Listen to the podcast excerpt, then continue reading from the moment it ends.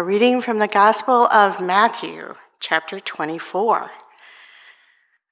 But about that day and hour, no one knows, neither the angels of heaven nor the Son, but only the Father. For as the days of Noah were, so will be the coming of the Son of Man. For as in those days before the flood, they were eating and drinking, marrying and giving in marriage until the day Noah entered the ark. And they knew nothing until the flood came and swept them all away. So too will be the coming of the Son of Man. Then two will be in the field, one will be taken and one will be left.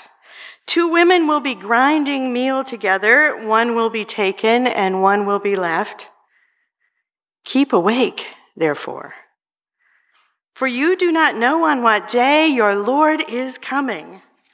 But understand this if the owner of the house had known in what part of the night the thief was coming, he would have stayed awake and would not have let his house be broken into.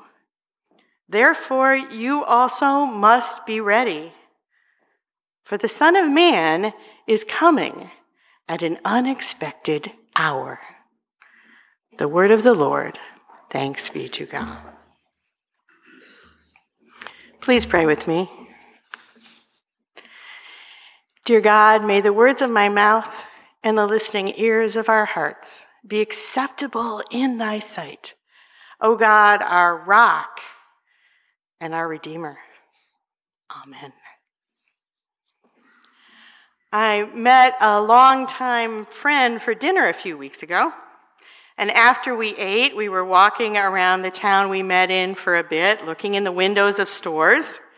And one of the store windows belonged to a psychic. There was a sign in the window that said, Do you want to know your future? 20 bucks, and you can know the whole story. I was thinking about that sign, and it made me wonder would you want to? If you could know everything about your future, would you want to know all the answers before you even lived them? I mean, the question's really an exercise in fantasy. We all know that, right?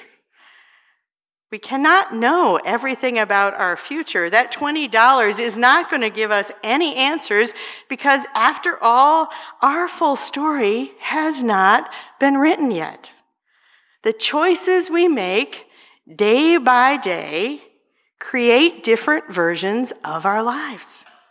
The line from the Robert Frost poem comes to mind The Road Not Taken. I chose the road less traveled by, and that has made all the difference. Our scripture reading for today tells us that no one knows everything that there is to know about the future. No one knew that Noah was right to build the ark. No one knows when the second coming of Jesus will be. No one knows when everything will change as we know it.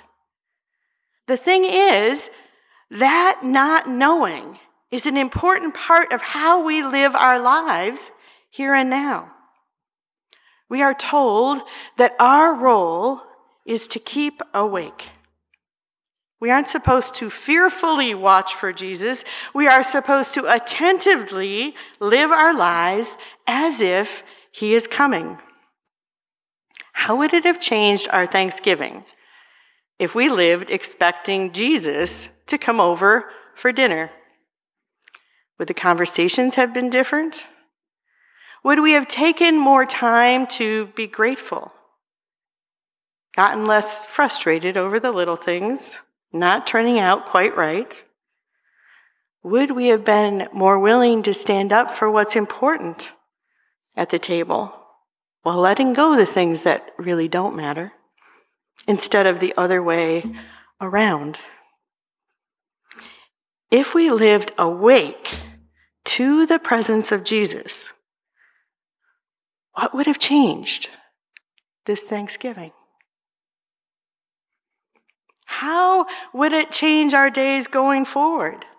to expect Jesus to show up in the office or across the counter or in the classroom or in the doctor's office or at the gym.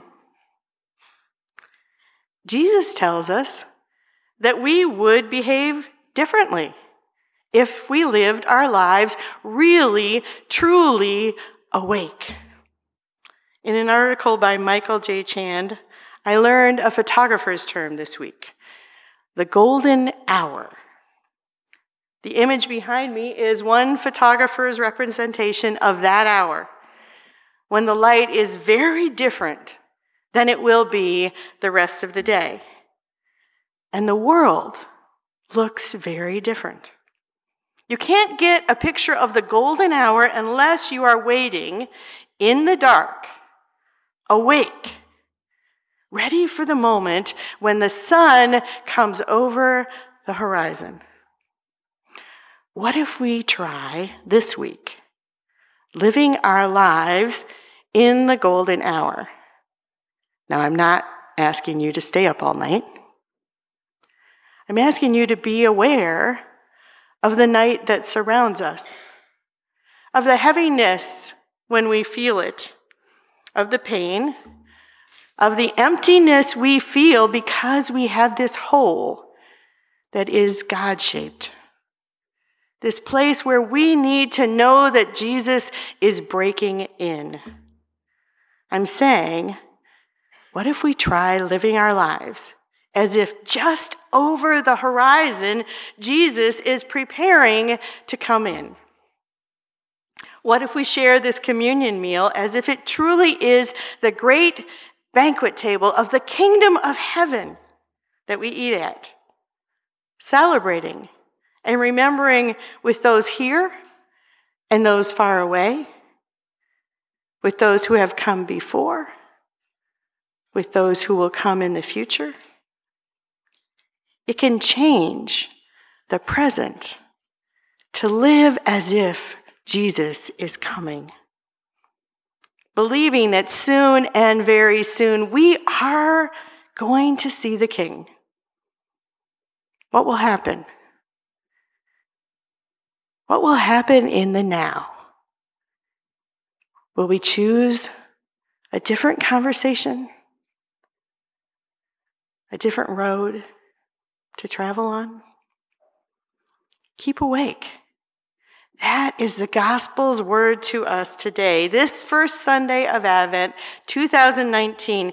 Keep awake and let the love of Christ shine in the life that we live along the way. In Jesus' name, amen.